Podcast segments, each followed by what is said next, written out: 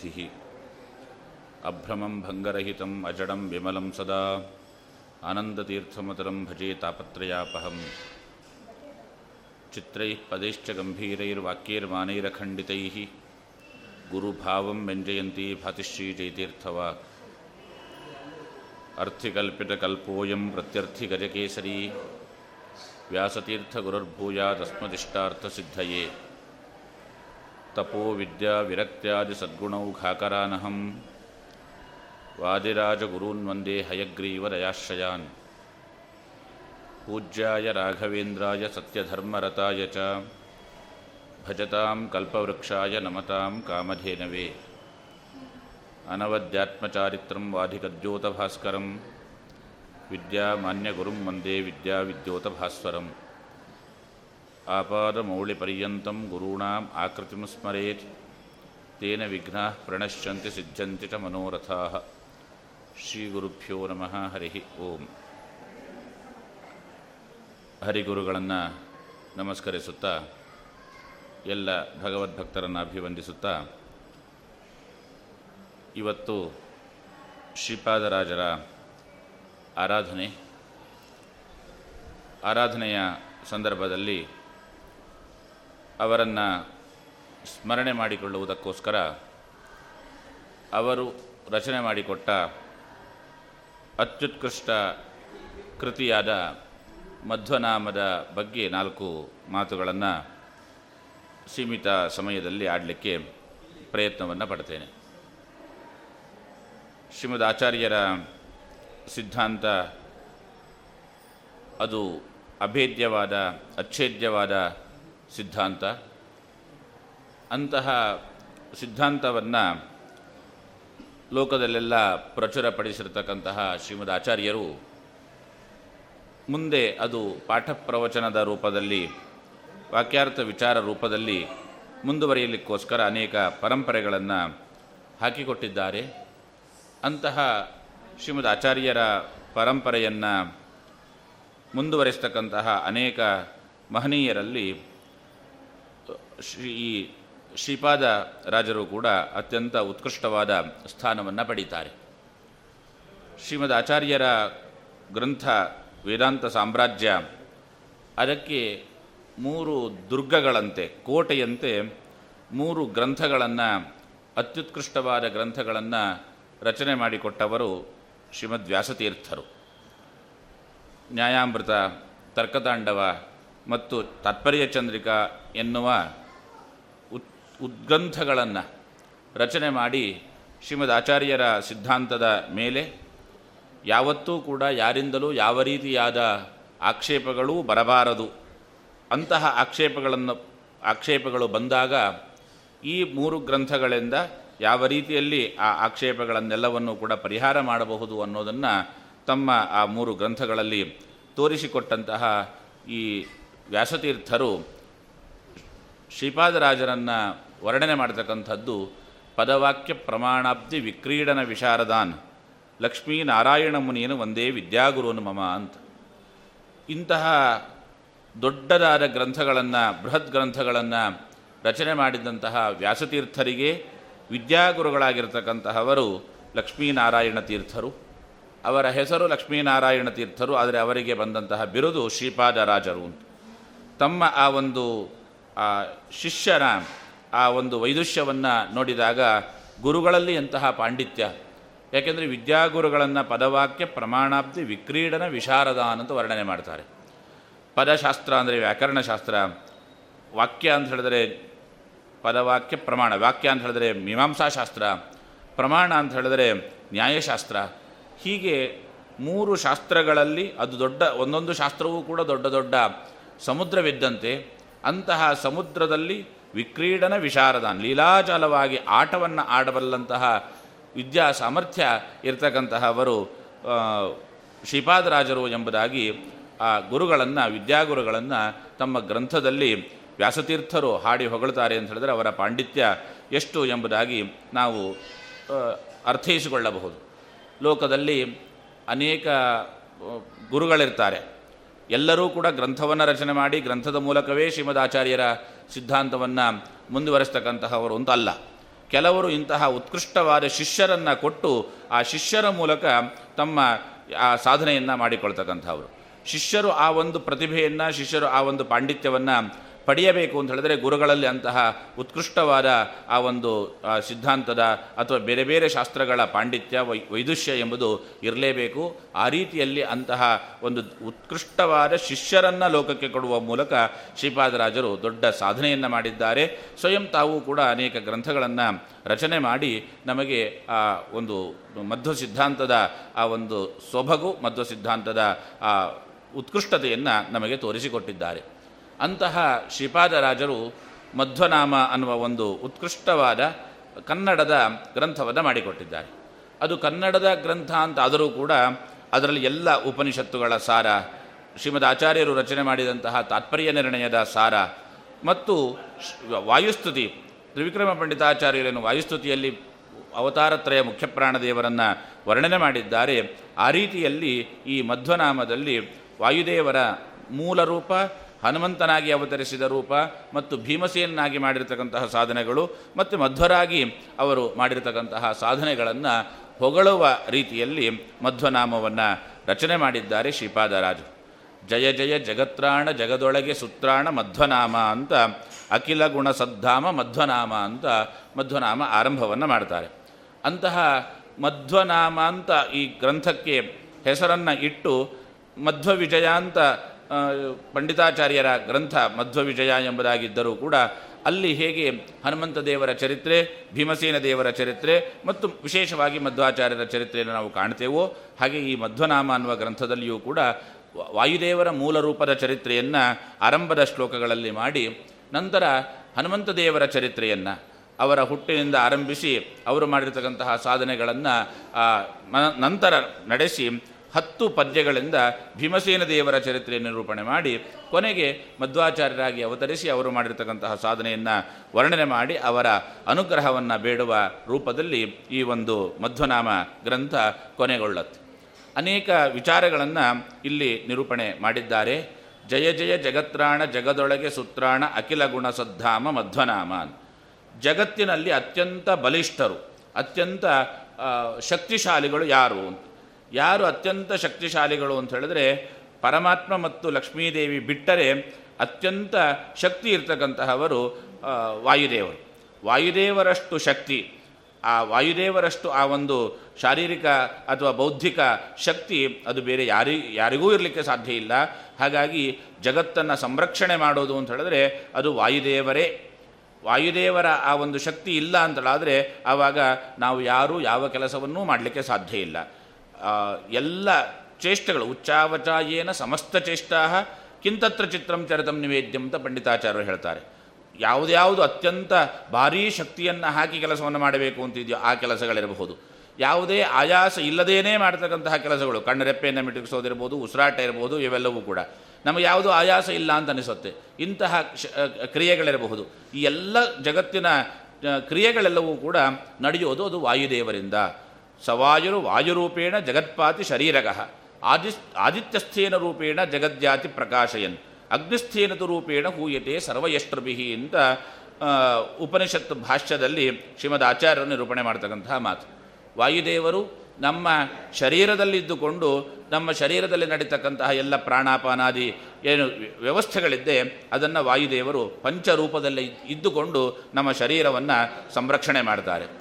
ಇನ್ನು ಇಡೀ ಜಗತ್ತನ್ನು ಸಂರಕ್ಷಣೆ ಮಾಡ್ತಾರೆ. ಇಡೀ ಜಗತ್ತಿನಲ್ಲಿ ಆದಿತ್ಯನಲ್ಲಿ ಸೂರ್ಯನಲ್ಲಿ ಒಂದು ರೂಪದಿಂದ ಇದ್ದುಕೊಂಡು ಸೂರ್ಯನಿಂದ ಆಗ್ತಕ್ಕಂತಹ ಕ್ರಿಯೆಗಳು. ಅದು ಜಗತ್ತನ್ನು ಬೆಳಗೋದಿರಬಹುದು, ಅಥವಾ ಜಗತ್ತಿನಲ್ಲಿ ಬೆಳೆಗಳು ಬೆಳಲಿಕ್ಕೆ ಆಗ್ತಕ್ಕಂತಹ ಶಕ್ತಿ ಇರಬಹುದು. ಎಲ್ಲ ರೀತಿಯಾಗಿರ್ತಕ್ಕಂತಹ ಜಗತ್ತಿನ ಆಗು ಹೋಗುಗಳನ್ನು ಸೂರ್ಯನಲ್ಲಿ ಇದ್ದುಕೊಂಡು ವಾಯುದೇವರು ನಡೆಸ್ತಾರೆ. ಇನ್ನು ಅಗ್ನಿಯಲ್ಲಿ ಒಂದು ರೂಪದಿಂದ ವಾಯುದೇವರು ಇದ್ದುಕೊಂಡು ಅಗ್ನಿಯಲ್ಲಿ ನಾವು ಕೊಡ್ತಕ್ಕಂತಹ ಆಹುತಿಯನ್ನು ವಾಯುದೇವರ ಮುಖಾಂತರ ಅದು ಭಗವಂತನಿಗೆ ತಲುಪುವಂತೆ ಆ ಯಜ್ಞದಲ್ಲಿ ತಮ್ಮ ಪಾತ್ರವನ್ನು ವಹಿಸಿ ಆ ರೀತಿಯಲ್ಲಿ ಯಜ್ಞವನ್ನು ಮಾಡ್ತಕ್ಕಂತಹವರನ್ನು ನಮಗೆ ರಕ್ಷಣೆ ಮಾಡ್ತಾರೆ. ಹೀಗೆ ವಾಯುದೇವರು ನಮ್ಮನ್ನು ಎಲ್ಲ ರೀತಿಯಲ್ಲಿ ರಕ್ಷಣೆ ಮಾಡ್ತಾರೆ. ಅದರಿಂದ ಅವರಿಗೆ ಜಗದೊಳಗೆ ಸುತ್ರಾಣ ಅಂತ ಅವರನ್ನು ಕರೆದು ಅಂದರೆ ಜಗತ್ತಿನ ಸಂರಕ್ಷಣೆಯನ್ನು ಮಾಡ್ತಕ್ಕಂಥದ್ದು ಜಗತ್ತನ್ನು ನಾವು ನಾವು ಯಾವುದೇ ಭಗವಂತನ ನೇರವಾಗಿ ಭಗವಂತನ ಹತ್ತಿರ ಹೋಗಲಿಕ್ಕೆ ಆಗದ ನಮ್ಮಂತಹವರಿಗೂ ಕೂಡ ನಮ್ಮನ್ನು ರಕ್ಷಣೆ ಮಾಡಿ ನಮಗೆ ಜ್ಞಾನವನ್ನು ಕೊಟ್ಟು ಭಗವಂತನ ಅನುಗ್ರಹವನ್ನು ನಮಗೆ ಕೊಡ್ತಕ್ಕಂತಹವರು ವಾಯುದೇವರು. ಆದ್ದರಿಂದಲೇ ಸಯೇನಾನು ಬ್ರಹ್ಮ ಗಮಯತಿ ಅಂತ. ನಮ್ಮೆಲ್ಲರನ್ನೂ ಕೂಡ ಪರಮಾತ್ಮನ ಸಮೀಪಕ್ಕೆ ಕರೆದುಕೊಂಡು ಹೋಗ್ತಕ್ಕಂತಹವರು ಅಂತ ಇರತಕ್ಕಂತಹ ವಾಯುದೇವರು. ಆದ್ದರಿಂದ ಅವರು ಜಗದೊಳಗೆ ಸುತ್ರಾಣ. ಮತ್ತು ಅಖಿಲ ಗುಣ ಸದ್ಧಾಮ. ಅಖಿಲ ಗುಣ ಸದ್ಧಾಮ ಅಂತ ಹೇಳಿದ್ರೆ ಸರ್ವಗುಣ ಪರಿಪೂರ್ಣನಾಗಿರ್ತಕ್ಕಂತಹ ಭಗವಂತನೇ ಅವರಿಗೆ ಮುಖ್ಯ ಆಶ್ರಯ. ಭಗವಂತನನ್ನು ಆಶ್ರಯಿಸಿಕೊಂಡು ಆದ್ದರಿಂದಲೇ ಅವರಿಗೆ ಇಂತಹ ಒಂದು ಜಗತ್ತನ್ನು ಸಂರಕ್ಷಣೆ ಮಾಡತಕ್ಕಂತಹ ಶಕ್ತಿ ಬಂದದ್ದು. ಭಗವಂತನ ಆಶ್ರಯ ಇಲ್ಲದೇ ಇದ್ದವರು ಯಾರೂ ಕೂಡ ಯಾವ ಕೆಲಸವನ್ನೂ ಮಾಡಲಿಕ್ಕೆ ಆಗೋದಿಲ್ಲ. ಸದಾ ಸರ್ವಕಾಲ ಭಗವಂತನ ಚಿಂತನೆ ಮಾಡ್ತಾ, ಭಗವಂತನನ್ನು ಎಡಬಿಡದೆ ಭಗವಂತನ ಮನಸ್ಸಿನಲ್ಲಿಯೇ ಇದ್ದುಕೊಂಡು ಭಗವಂತನನ್ನು ಮನಸ್ಸಿನಲ್ಲಿ ತಾವು ಭಗವಂತನನ್ನ ತಮ್ಮ ಮನಸ್ಸಿನಲ್ಲಿ ಯಾವತ್ತೂ ಚಿಂತನೆ ಮಾಡ್ತಾ ಇರ್ತಾರೆ. ಭಗವಂತ ಯಾವತ್ತೂ ಕೂಡ ತನ್ನ ಅತಿಶಯ ಭಕ್ತರಾಗಿರ್ತಕ್ಕಂತಹ ಪ್ರಾಣದೇವರನ್ನು, ವಾಯುದೇವರನ್ನು ಮನಸ್ಸಿನಲ್ಲಿ ಇರಿಸಿಕೊಂಡಿರ್ತಾನೆ. ಹಾಗಾಗಿ ಇಂತಹ ಆ ಒಂದು ವಿಶಿಷ್ಟವಾದ ಒಂದು ಅವಿನಾಭಾವ ಸಂಬಂಧ ಇರತಕ್ಕಂಥದ್ದು ಭಗವಂತನಿಗೆ ಮತ್ತು ವಾಯುದೇವರಿಗೆ. ಅಂತಹ ವಾಯುದೇವರು ಭಗವಂತನನ್ನು ಆಶ್ರಯ ಮಾಡಿರೋದ್ರಿಂದ ಆ ವಾಯುದೇವರಿಗೆ ಅಖಿಲ ಗುಣ ಸದ್ಧಾಮ ಎಂಬುದಾಗಿ ಕರೆದಿದ್ದಾರೆ. ಅಖಿಲ ಗುಣಗಳಿಂದ ಪರಿಪೂರ್ಣರಾಗಿರ್ತಕ್ಕಂತಹ ಭಗವಂತ ಇವರಿಗೆ ಒಳ್ಳೆಯ ಮನೆಯಂತೆ ಆಶ್ರಯನಾಗಿದ್ದಾನೆ. ಇದನ್ನೇ ಉಪನಿಷತ್ತು ಹೇಳುತ್ತೆ, ವಾಯುರನಿಲಂ ಎಂಬುದಾಗಿ. ವಾಯುರನಿಲಂ ಅಮೃತಂ ಅಂತ ಉಪನಿಷತ್ತು ಹೇಳಬೇಕಾದ್ರೆ ಅನಿಲ ಅಂತ ಶಬ್ದಕ್ಕೆ ಅರ್ಥವನ್ನು ಹೇಳಬೇಕಾದ್ರೆ ಆ ಅಂದರೆ ಭಗವಂತ ಅಂತ ಅರ್ಥ. ಆ ಅಂದರೆ ಕೇವಲ ಭಗವಂತ ಅಂತ ಅರ್ಥ ಅಲ್ಲ, ಗುಣಪರಿಪೂರ್ಣನಾದ ಭಗವಂತ. ಅಹ ಇತಿ ಬ್ರಹ್ಮ ಅಂತ ಉಪನಿಷತ್ತು ಹೇಳೋದು. ಹಾಗಾಗಿ ಗುಣಪರಿಪೂರ್ಣನಾಗಿರ್ತಕ್ಕಂತಹ ಭಗವಂತನೇ ನಿಲ ಅಂದರೆ ನಿಲಯನ, ಆಶ್ರಯ ಅಂತ ಅರ್ಥ. ಯಾವ ಭಗವಂತನು ಆಶ್ರಯನಾಗಿದ್ದಾನೆ, ವಾಯುದೇವರಿಗೆ ಆದ್ದರಿಂದ ವಾಯುದೇವರಿಗೆ ಅನಿಲ ಅನಿಲ ಅಂತ ನಾವು ಕರೆಯೋದು. ಸುಮ್ಮನೆ ಅನಿಲ ಅಂತ ಕರೆಯೋದಲ್ಲ. ಅನಿಲ ಅಂದರೆ ಗುಣಪರಿಪೂರ್ಣನಾಗಿರ್ತಕ್ಕಂತಹ ಭಗವಂತ ಆ ವಾಯುದೇವರಿಗೆ ಸದಾ ಸರ್ವಕಾಲ ಆಶ್ರಯನಾಗಿದ್ದಾನೆ. ಸದಾ ಸರ್ವಕಾಲ ವಾಯುದೇವರು ಭಗವಂತನನ್ನು ಸ್ಮರಣೆ ಮಾಡ್ತಾ ಇರ್ತಾರೆ. ಅಂತಹ ವಾಯುದೇವರನ್ನ ಸದಾ ಸರ್ವಕಾಲ ಸಂರಕ್ಷಣೆ ಮಾಡ್ತಾ ಇರ್ತಾನಾದ್ರಿಂದ ವಾಯುದೇವರ ಹೆಸರು ಅನಿಲ ಎಂಬುದಾಗಿ. ಅದನ್ನೇ ಅಖಿಲ ಗುಣ ಸದ್ಧಾಮ ಅಂತ ಕರೆದದ್ದು. ಅಖಿಲ ಗುಣ ಅನ್ನೋದಕ್ಕೆ ಆ, ಅಂದರೆ ಅಖಿಲ ಗುಣ ಅಂತ ಅರ್ಥ. ಅಖಿಲ ಗುಣ ಇರತಕ್ಕಂತಹ ಭಗವಂತ ಅವನೇ ಮುಖ್ಯ ಆಶ್ರಯನಾಗಿರ್ತಕ್ಕಂತಹವನಾದ್ದರಿಂದ ವಾಯುದೇವರಿಗೆ ಅಖಿಲ ಗುಣ ಸದ್ಧಾಮ ಅಂತ ಕರೆದಿದ್ದಾರೆ ಒಂದು.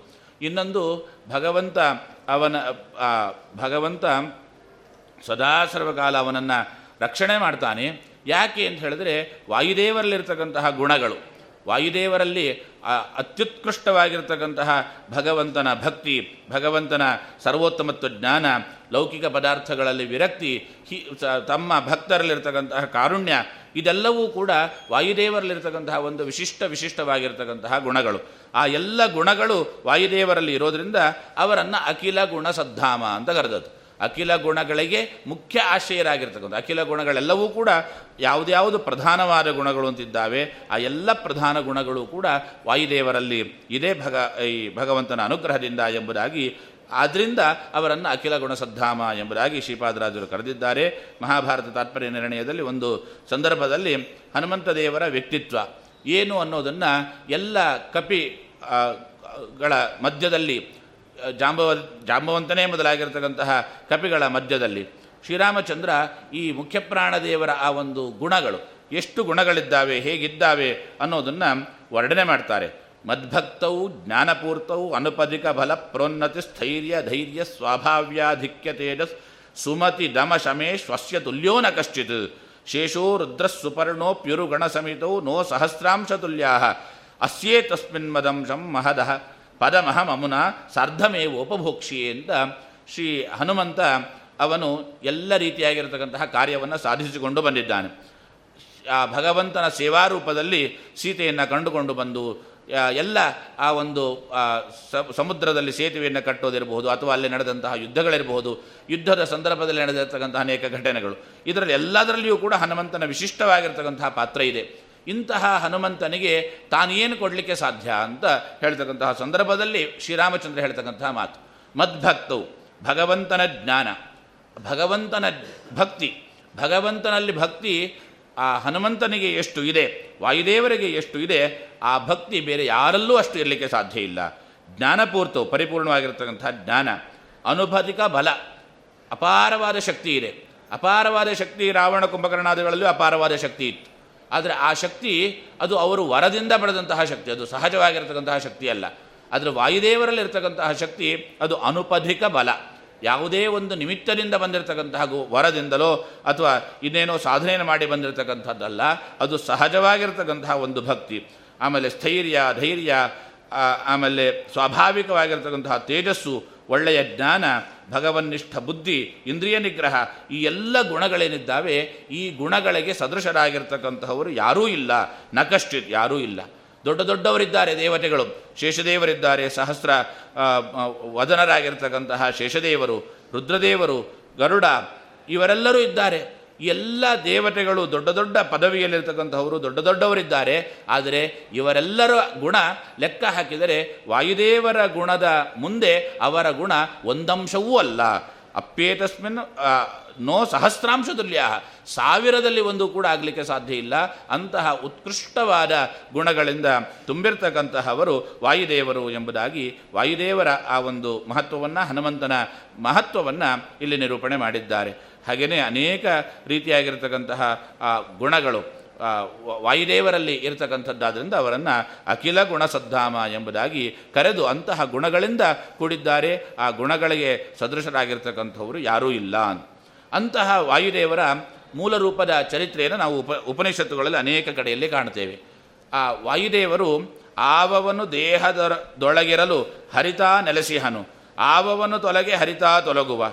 ಆವವನು ದೇಹದೊಳ ಹೊರ ನಿಯಾಮಕನು, ಆವಾಯು ನಮ್ಮ ಕುಲು, ಕುಲಗುರುರಾಯನು ಅಂತ ವಾಯುದೇವರನ್ನು ನಮ್ಮ ಕುಲಗುರು ಅಂತ ಕರೆದಿದ್ದಾರೆ. ಹೇಗೆ? ಕುಲದೇವತೆ ಕುಲದೇವತೆ ಅಂತ ಕರಿತೇವೆ, ಹಾಗೆ ಕುಲಗುರು ಅಂತ. ನಮ್ಮ ಆದಿಗುರುಗಳು ವಾಯುದೇವರು, ಮೂಲಗುರುಗಳು ವಾಯುದೇವರು ಕುಲಗುರುವೂ ವಾಯುದೇವರೇ. ಹಾಗಾಗಿ ವಾಯುದೇವರು ನಮ್ಮ ವಾಯು ನಮ್ಮ ಕುಲಗುರು ರಾಯನು ಅಂತ ವಾಯುದೇವರನ್ನ ಕುಲಗುರು ಅಂತ ಕರೆದು, ಈ ವಾಯುದೇವರು ನಮ್ಮ ದೇಹದಲ್ಲಿ ಎಲ್ಲಿಯವರೆಗೆ ಇರ್ತಾರೆ ಅಲ್ಲಿಯವರೆಗೆ ಭಗವಂತ ನಮ್ಮ ದೇಹದಲ್ಲಿ ಇರ್ತಾನೆ ಭಗವಂತ ನಮ್ಮ ದೇಹದಲ್ಲಿ ಇರುವಲ್ಲಿಯವರೆಗೆ ಆ ಎಲ್ಲ ತತ್ವಾಭಿಮಾನಿ ದೇವತೆಗಳು ನಮ್ಮ ದೇಹದಲ್ಲಿ ಇರ್ತಾರೆ ವಾಯುದೇವರು ಹೊರಟರು ಅಂತ ಹೇಳಿದ್ರೆ ಭಗವಂತನೂ ಇಲ್ಲ. ಭಗವಂತನ ಜೊತೆಯಲ್ಲಿಯೇ ಎಲ್ಲ ತತ್ವಾಭಿಮಾನಿ ದೇವತೆಗಳೂ ಹೋಗ್ತಾರೆ. ಆವಾಗ ನಮ್ಮ ಕರ್ಣಾಭಿಮಾನಿಸುರರು ದೇಹವ ಬಿಡಲು ಕುರುಡ, ಕಿವುಡ, ಮೂಕನೆಂದೆನಿಸುವ.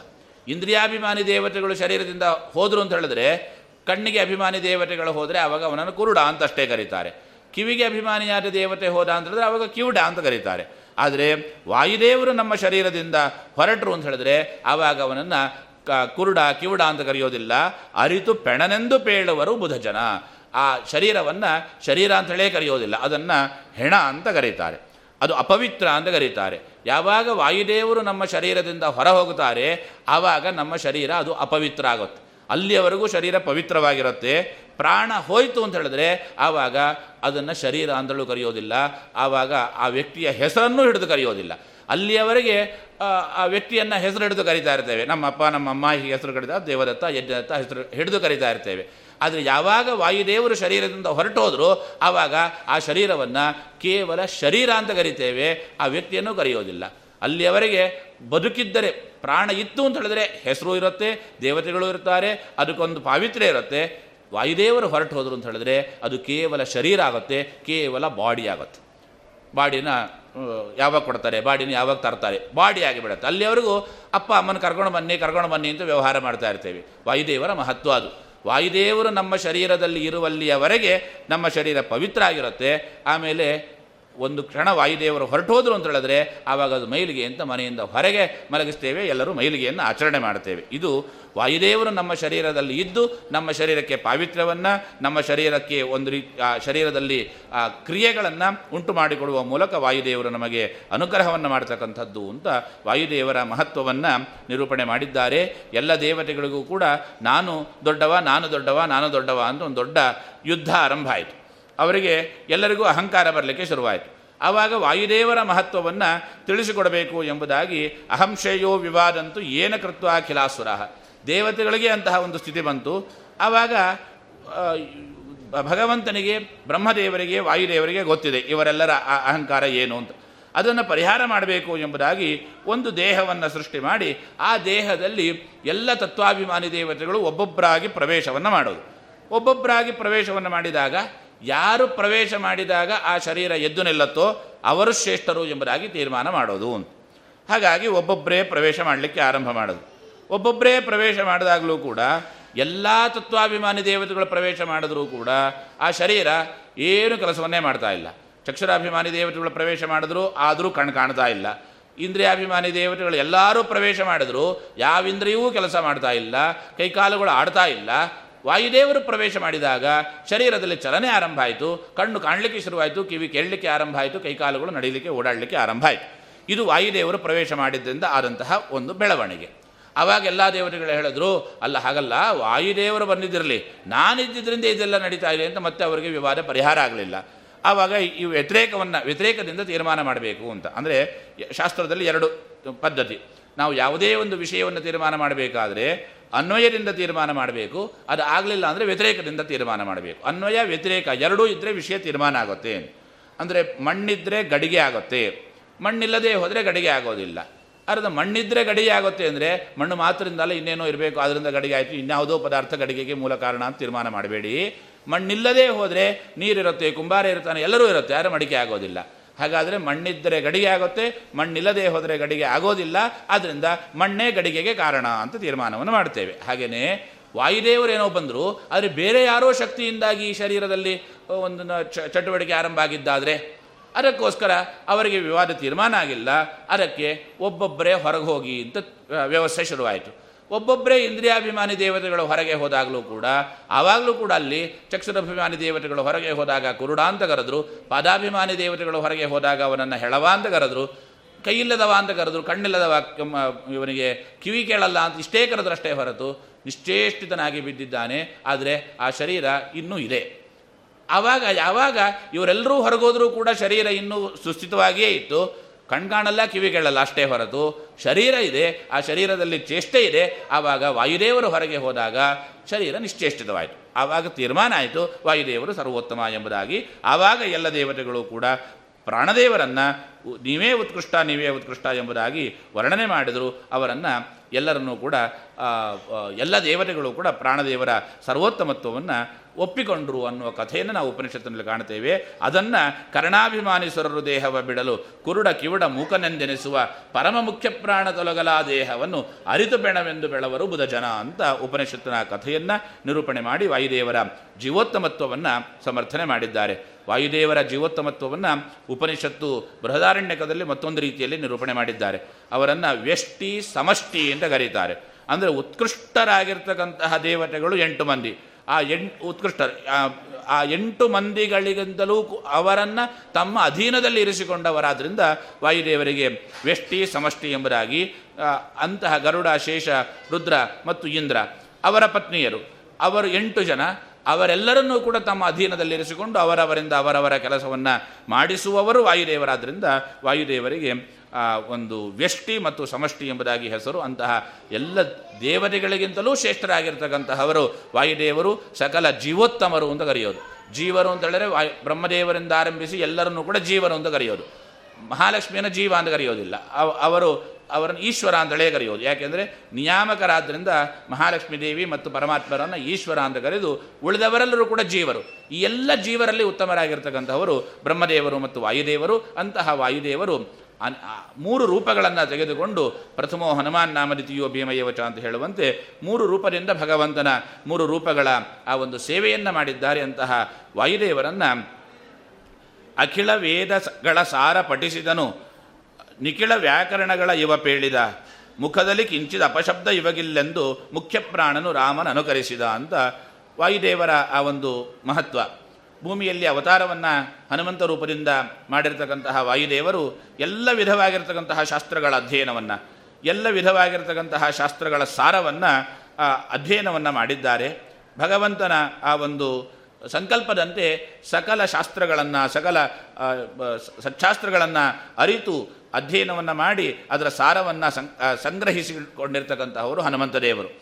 ಶ್ರೀರಾಮಚಂದ್ರನ ಭೇಟಿ, ಪ್ರಥಮ ಭೇಟಿಯಾಗಿರ್ತಕ್ಕಂಥದ್ದು ಋಷಿಮುಖ ಪರ್ವತದ ಆ ಒಂದು ಸಂದರ್ಭದಲ್ಲಿ. ಶ್ರೀರಾಮಚಂದ್ರ ಪತ್ನಿಯಿಂದ ವಿಯುಕ್ತನಾದನವಂತೆ ನಟಿಸಿ ತನ್ನ ಪತ್ನಿಯನ್ನು ಹುಡುಕ್ತಾ ಸುಗ್ರೀವನ ಆ ಒಂದು ಆಡಳಿತ ಇರತಕ್ಕಂತಹ ಆ ಒಂದು ಋಷಿಮುಖ ಪರ್ವತದ ಸಮೀಪಕ್ಕೆ ಬಂದಂತಹ ಸಂದರ್ಭದಲ್ಲಿ ಹನುಮಂತ ಯಾರು ಬಂದಿದ್ದು ಅಂತ ಈ ಹನ, ಲಕ್ಷ್ಮಣ ಮತ್ತು ರಾಮಚಂದ್ರನ ಗುರುತಿಸಿಕೊಂಡು ಬಾ ಅಂತ ಕಳುಹಿಸಿದಾಗ ಬಂದು ಶ್ರೀರಾಮಚಂದ್ರನ ಸಮೀಪಕ್ಕೆ ಬರ್ತಾನೆ. ಬಂದಾಗ ಶ್ರೀರಾಮಚಂದ್ರ ಹನುಮಂತನ ಹತ್ತಿರ ಮಾತನಾಡಿದಾಗ ಅವನು ಮಾತನಾಡತಕ್ಕಂತಹ ಮಾತು ಅತ್ಯಂತ ಉತ್ಕೃಷ್ಟವಾಗಿರತಕ್ಕಂತಹ ಮಾತು ಅಂತ ರಾಮಚಂದ್ರ ಹೊಗಳ್ತಾನೆ.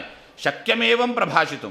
ಇವನು ಮಾತನಾಡಿರತಕ್ಕಂತಹ ಮಾತು ಭಾರಿ, ಭಾರೀ ಮಾತನಾಡಿದ್ದಾನೆ. ಬಹು ವ್ಯಾಹರದಾನೇನ ನಕಿಂಚಿತ್ ಅಪಶಬ್ದಿದಂ ಬಹಳಷ್ಟು ಮಾತನಾಡಿದ್ದಾನೆ, ಆದರೆ ಒಂದು ಚೂರೂ ಕೂಡ ಅಪಶಬ್ದವನ್ನು ಮಾತನಾಡಲಿಲ್ಲ. ಅಪಶಬ್ದ ಅಂತ ಹೇಳಿದ್ರೆ ಆ ಮಾತಿನಲ್ಲಿ ಆಡಬೇಕಾದ್ರೆ ಇರತಕ್ಕಂತಹ ಒಂದು ಎಲ್ಲ ರೀತಿಯಾಗಿರ್ತಕ್ಕಂತಹ ನಡವಳಿಕೆಗಳು. ಅದು ದೊಡ್ಡವರ ಹತ್ರ ಮಾತನಾಡಬೇಕಾದ್ರೆ ಯಾವ ರೀತಿಯಲ್ಲಿ ಗೌರವವನ್ನು ನಾವು ಅವರಿಗೆ ಕೊಡಬೇಕು, ಆ ಗೌರವಕ್ಕೆ ಚ್ಯುತಿ ಬರತಕ್ಕಂತಹ ಶಬ್ದಗಳನ್ನು ನಾವು ಆಡಬಾರದು. ಯಾವ ಮಾತನ್ನು ಎಲ್ಲಿ ಯಾವ ಸಂದರ್ಭದಲ್ಲಿ ಆಡಬೇಕು, ಆ ರೀತಿಯಲ್ಲಿ ಆಡಬೇಕು. ಶಬ್ದ ಸರಿಯಾಗಿರಬಹುದು, ಆದರೆ ಆ ಶಬ್ದದ ಅರ್ಥ ಆ ಸಂದರ್ಭಕ್ಕೆ ಅದು ಅನುಗುಣವಾಗಿರಲಿಲ್ಲ ಅಂತ ಆದರೆ ಆವಾಗ ಅದು ಅಪಶಬ್ದ ಅಂತ ಅನಿಸಿಕೊಳ್ಳುತ್ತೆ. ಇನ್ನು ಶಬ್ದ ಎಂಬುದು ವ್ಯಾಕರಣ ಶಾಸ್ತ್ರದ ಪ್ರಕಾರ ಅದು ಆ ರೀತಿಯಲ್ಲಿ ರೂಪ ಆಗೋದಿಲ್ಲ ಅಂತ ಆದರೆ ಆವಾಗಲೂ ಕೂಡ ಅದು ಅಪಶಬ್ದ ಅಂತ ಅನಿಸಿಕೊಳ್ಳುತ್ತೆ ಹೀಗಾಗಿ ಅಪಶಬ್ದ ಅಂದರೆ ಅರ್ಥದ ನಿಮಿತ್ತವಾಗಿಯೂ ಶಬ್ದ ಅಪಶಬ್ದ ಆಗಬಹುದು. ಸಾಂದರ್ಭಿಕವಾಗಿಲ್ಲದಿದ್ದರೂ ಕೂಡ ಅದು ಅಪಶಬ್ದ ಆಗಬಹುದು. ಅಥವಾ ವ್ಯಾಕರಣದ ನಿಯಮಕ್ಕೆ ಬದ್ಧವಾಗಿಲ್ಲ ಅಂತ ಆದರೂ ಕೂಡ ಅದು ಅಪಶಬ್ದ ಆಗಬಹುದು. ಆದರೆ ಈ ಯಾವ ಅಪಶಬ್ದವೂ ಕೂಡ ಹನುಮಂತನ ಬಾಯಿಯಿಂದ ಬರ್ತಾ ಇಲ್ಲ.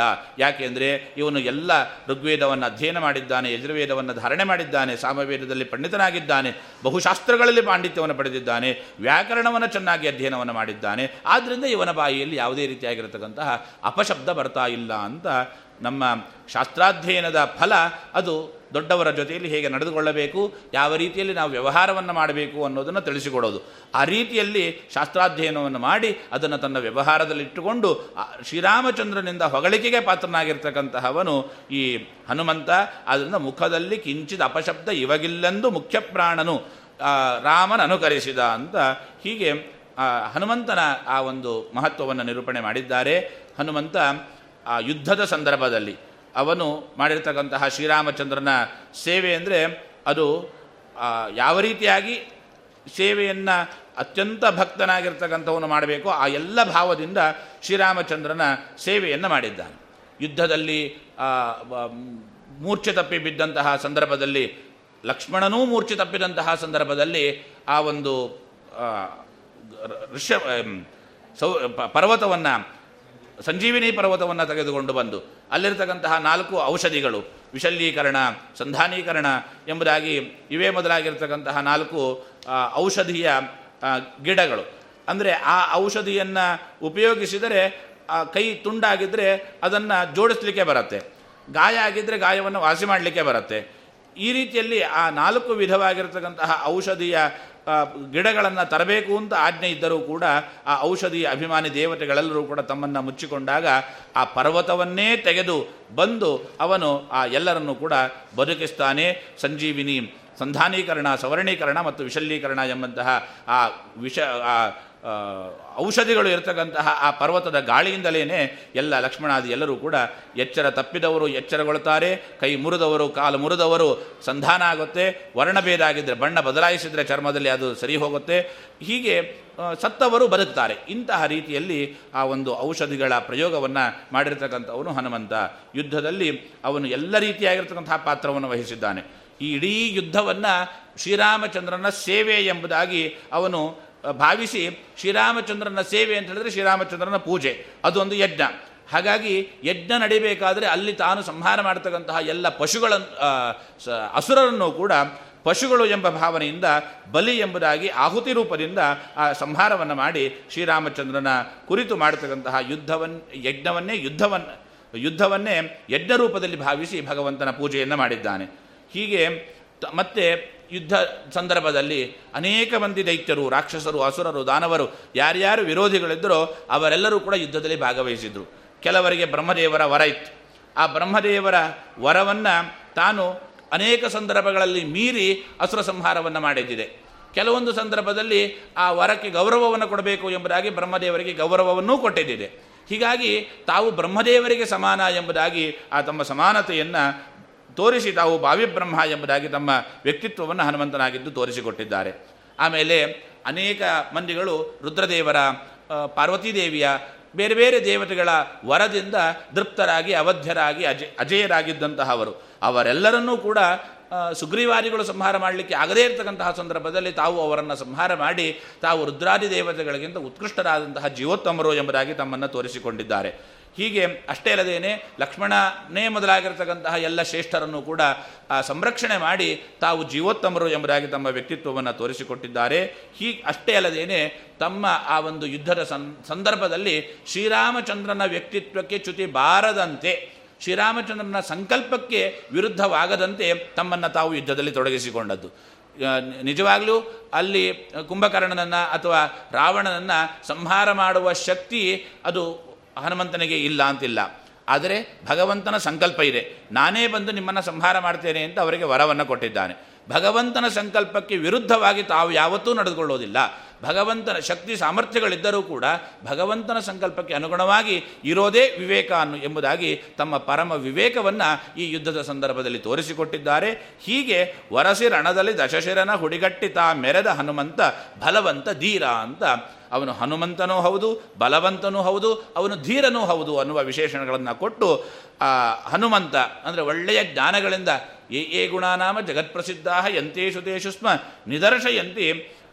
ಹನುಮಂತಮೇನಂ, ಶ್ರೀಮಂತಮೇನಂ ಹನುಮಂತಮಾಹುಹು ಅಂತ ಮಧ್ವವಿಜಯದಲ್ಲಿ ಆ ಕಾಲದಲ್ಲಿ ಲೋಕದಲ್ಲಿ ಯಾವ್ಯಾವ ಗುಣಗಳಿದ್ದಾವೆ ಅಂತ ಹೇಳಿದರೆ ಅದಕ್ಕೆ ದೃಷ್ಟಾಂತ ಹೇಳಿ. ಒಳ್ಳೆಯ ಜ್ಞಾನ ಯಾರಲ್ಲಿದೆ? ದೃಷ್ಟಾಂತ ಹನುಮಂತ. ಒಳ್ಳೆಯ ಶಕ್ತಿ ಯಾರಲ್ಲಿದೆ? ದೃಷ್ಟಾಂತ ಹೇಳಿ. ಅಂದರೆ ಹನುಮಂತ. ಏನು ಗುಣಗಳನ್ನು ಹೇಳಿ ದೃಷ್ಟಾಂತವನ್ನು ಹೇಳಿ ಅಂತ ಹೇಳಿದರೂ ಕೂಡ ಹನುಮಂತ ಎಂಬುದಾಗಿ ಹನುಮಂತನ ನಿದರ್ಶನವನ್ನಾಗಿ ತೋರಿಸ್ತಾ ಇದ್ರು ಅಂತಹ ಹನುಮಂತ. ಅವನು ಒಳ್ಳೆಯ ಗುಣಗಳಿದ್ದವನು ಆದ್ದರಿಂದ ಹನುಮಂತ. ಅಪಾರವಾದ ಶಕ್ತಿ ಇದೆ ಆದ್ದರಿಂದ ಅವನು ಬಲವಂತ.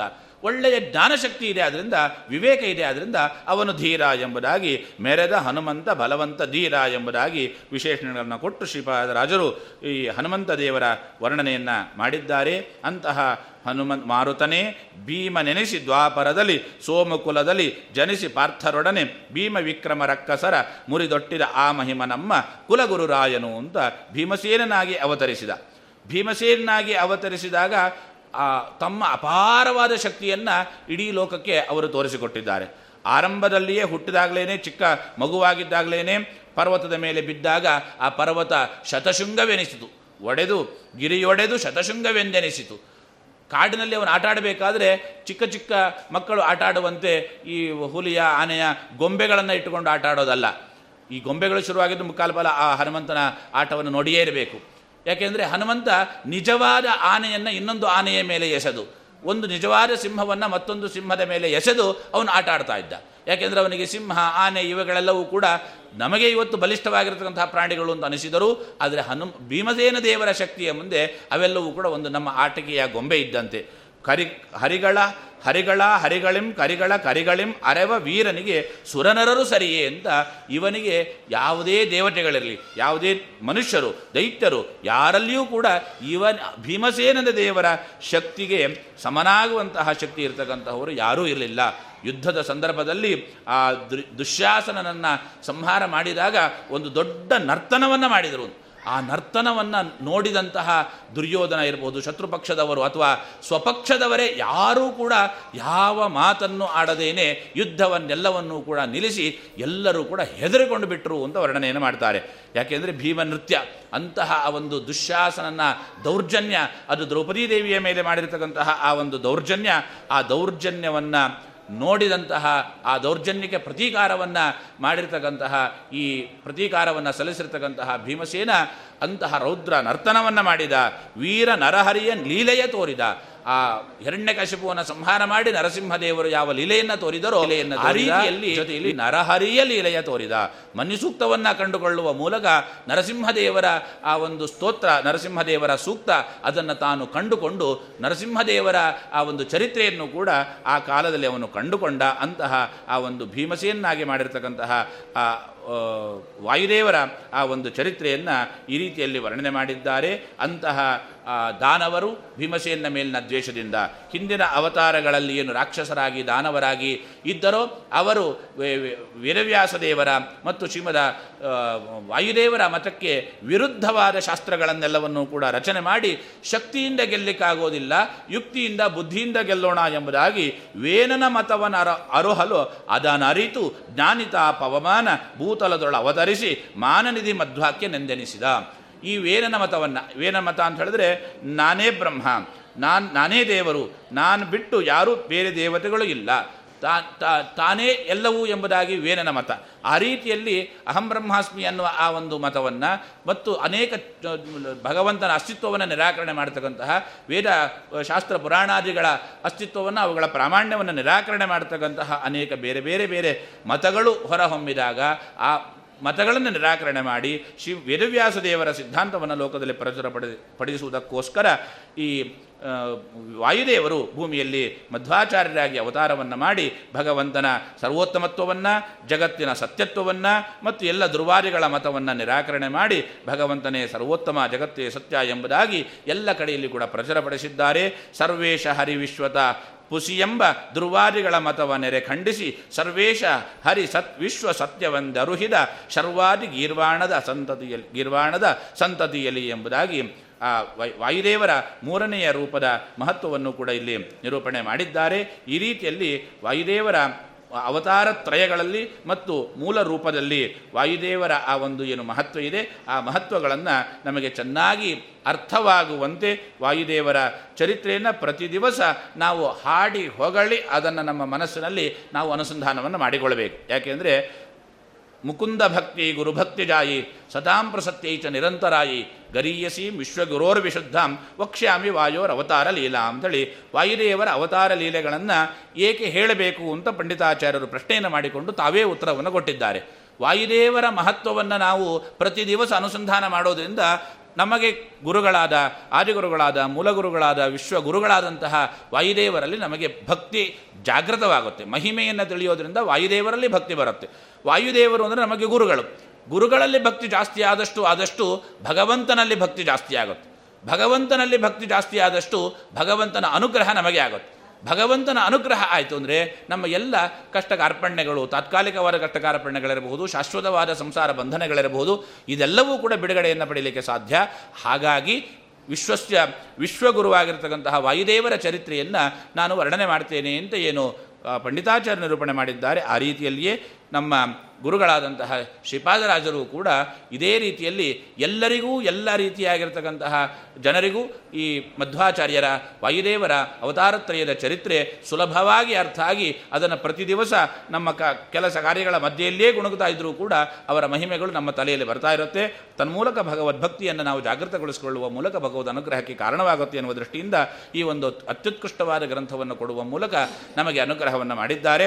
ಅವರ ಅವತಾರ, ಅವರ ಆರಾಧನೆಯ ಈ ಒಂದು ಸಂದರ್ಭದಲ್ಲಿ ಗುರುಗಳನ್ನು ನಾವು ಸ್ಮರಣೆ ಮಾಡಿಕೊಳ್ಳೋದು ಈ ರೀತಿಯಲ್ಲಿ ಅವರು ರಚನೆ ಮಾಡಿಕೊಟ್ಟಿರ್ತಕ್ಕಂತಹ ಗ್ರಂಥವನ್ನು ನಾವು ಪ್ರತಿ ದಿವಸ ಅಧ್ಯಯನವನ್ನು ಮಾಡಿದರೆ, ಪಾಠ, ಪಾರಾಯಣವನ್ನು ಮಾಡಿದರೆ, ಆ ಶ್ರೀಪಾದರಾಜರ ಅವರ ಅಂತರ್ಯಾಮಿಯಾದ ಭಗವಂತನ ಶ್ರೀಕೃಷ್ಣನ ಅನುಗ್ರಹವನ್ನು ನಾವು ಸಂಪಾದನೆ ಮಾಡಬಹುದು ಅಂತ ಹೇಳ್ತಾ, ಅವರ ಆರಾಧನೆಯ ದಿವಸ ನಮ್ಮೆಲ್ಲರಿಗೂ ಕೂಡ ಗುರುಗಳ ಅಂತರ್ಯಾಮಿಯಾದ ಭಾರತೀಯ ರಮಣ ಮುಖ್ಯಪ್ರಾಣ ಅಂತರ್ಯಾಮಿಯಾದ ವೇದವ್ಯಾಸ ದೇವರು ಸಜ್ಞಾನವನ್ನು ಸತತ ಸ, ಕೊಟ್ಟು ನಮಗೆ ಅನುಗ್ರಹವನ್ನು ಮಾಡಲಿ ಅಂತ ಹೇಳ್ತಾ ನನ್ನ ಈ ಒಂದು ಉಪನ್ಯಾಸವನ್ನು ಮುಗಿಸ್ತಾ ಇದ್ದೇನೆ. ಶ್ರೀಕೃಷ್ಣ ಅರ್ಪಣಮಸ್ತು ಕಾಯೇನ ಮನಸೇಂದ್ರಿಯರ್ವ ಬುದ್ಧ್ಯಾತ್ಮನ ವ ಅನುಸೃತ ಸ್ವಭಾವ ಕರೋಮಿ ಯದ್ಯತ್ ಸಕಲಂ ಪರಸ್ಮೈ ನಾರಾಯಣಾಯೇತಿ ಸಮರ್ಪಯಾಮಿ ಶ್ರೀಕೃಷ್ಣಾರ್ಪಣಮಸ್ತು.